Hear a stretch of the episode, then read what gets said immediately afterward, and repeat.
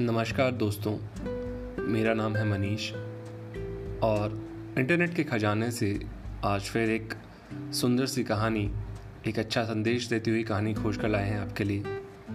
कहानी का शीर्षक है सकारात्मक सोच। एक राजा था, जिसकी केवल एक टांग और एक आँख थी। उस राज्य में सभी लोग खुशहाल थे, क्योंकि राजा बहुत ही बुद्धिमान और प्रतापी था। एक बार राजा को विचार आया कि क्यों ना खुद की एक तस्वीर बनाई जाए। फिर क्या था? देश विदेश से चित्रकारों को बुलवाया गया और एक से बढ़कर एक चित्रकार राजा के दरबार में आए।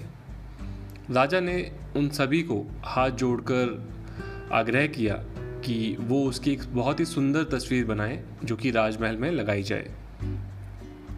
सारे चित्रकार सोचने लगे कि राजा तो पहले से विकलांग है तो फिर उसकी तस्वीर को बहुत सुंदर कैसे बनाया जा सकता है? यह तो संभव ही नहीं है। और अगर तस्वीर सुंदर नहीं बनी तो राजा गुस्सा होकर दंड देंगे। यही सोचकर सारे चित्रकारों ने राजा की तस्वीर बनाने से इनकार कर दिया। तभी पीछे से एक चित्रकार ने अपना हाथ खड़ा किया और बोला कि मैं आपकी बहुत ही सुंदर तस्वीर बनाऊँगा, जो आपको बहुत पसंद आएगी।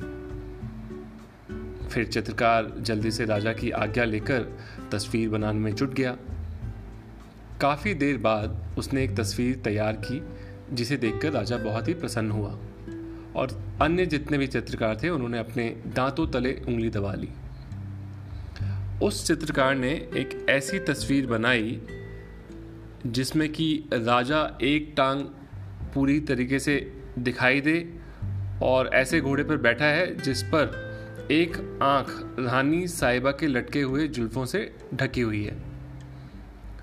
राजा ये देखकर बहुत ही प्रसन्न हुआ कि किस तरह से चित्रकारों ने राजा की कमज़ोरियों को छिपाकर एक सुंदर तस्वीर बनाई। राजा ने इनाम में उसे खूब धन और दौलत दी। तो यह कहानी हमें सिखाती है कि क्यों ना हम भी दूसरों की कमियों को छुपाएँ, उन्हें नज़रअंदाज करें और उनकी अच्छाइयों पर ध्यान दें।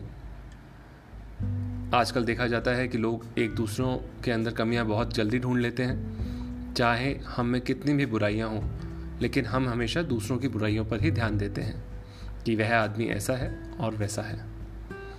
तो दोस्तों, इस कहानी से हमें शिक्षा मिलती है कि हमें नकारात्मक परिस्थितियों में भी सकारात्मक सोचना चाहिए और हमारी सकारात्मक सोच हमारी हर समस्या को हल करती है। तो हमेशा अच्छा सोचें दूसरों के लिए भी अच्छा सोचें और दूसरों के अंदर कमियाँ ना खोजें, बल्कि उनकी अच्छाइयों पर ध्यान दें। बहुत बहुत धन्यवाद।